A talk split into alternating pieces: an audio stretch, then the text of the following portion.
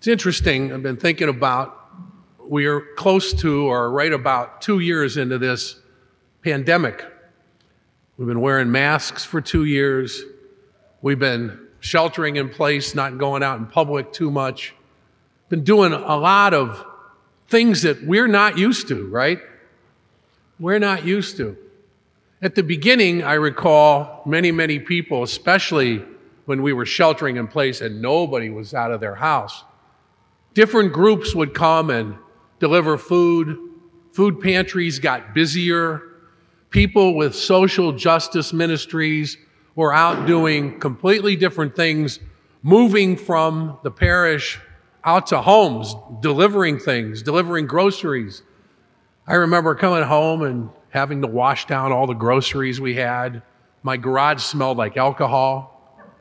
You know, it, it, it's really interesting when you do reflect. But also, think about the community that was built around those efforts, how people helped one another, how people went out and did for one another, how people began to care about one another. I'm really not sure if it's as deep as it was two years ago, but that's our call. That's our call is to be community. In today's readings, I read in all of the readings community. And I read about God's wonderful work in community and Jesus' wonderful miracle in community. In that first reading of Isaiah, God was telling the Israelites, No more shall people call you forsaken or your land desolate, but you shall be called my delight. God's delight. God's delight. And your land espoused. God loves us so much that he seeks us out day in and day out. He seeks us out in every interaction we have.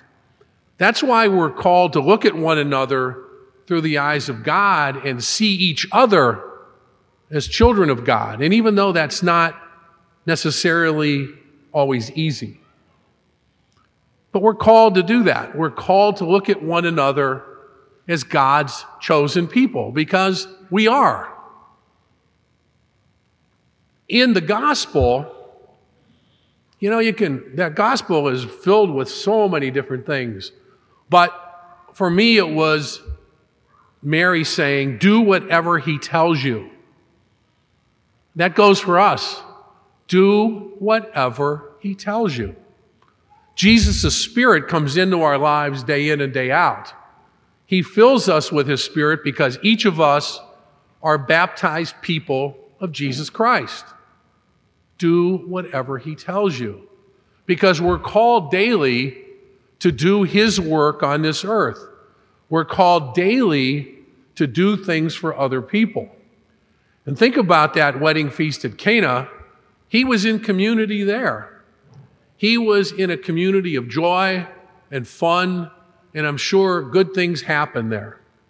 But he turned that water into wine a very powerful sign of his ability to change our lives. He turns us from water into wine. He changes us from everyday people to people of Jesus to go out into the world. God loves us, Jesus loves us. And we can't forget that. It's easy to do each and every day, but we can't forget that. But that second reading tells us everything we need to know. We have the gifts amongst one another, each of us, every single person in this room, every single person in our homes, every single person in our lives, in our community has a gift. Not each of us have every gift, but each of us have a gift. And we're called to share our gifts with one another through community because those gifts are one in spirit with the Lord. It all seems to make total sense. God loves us, He seeks us out, He won't let us go. We have a choice to make Do we love him or do we forsake him? Jesus' power to transform lives, to transform water into wine, in essence, transform us. But he gives us the gifts to live in community each and every day. It showed at the beginning of this pandemic how people helped one another and continue to do so today. I know our food pantry is as busy today as it was two years ago. We serve a greater need than our own little world. We serve a greater need than our own homes. But each of us have a gift. And collectively, we can solve the problems of today if we do it together. We do it in community.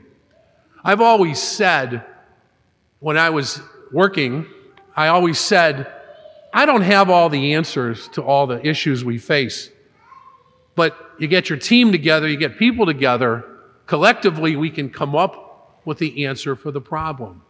That's why God blesses us with the spiritual gifts. We rely on those spiritual gifts. We rely upon our God given gifts to solve the world's problem. But we can only do it through God and through Jesus. Our call is to reach out to Him daily, to seek Him out daily, and to be aware of His call to us in each and every moment of each and every day. Because we have many opportunities, but in our busy lives, it's easy to miss those signs. Let's work to see God's call in our lives. Let's work to see God's intersection with our lives and let's listen to his call to use our gifts each and every day.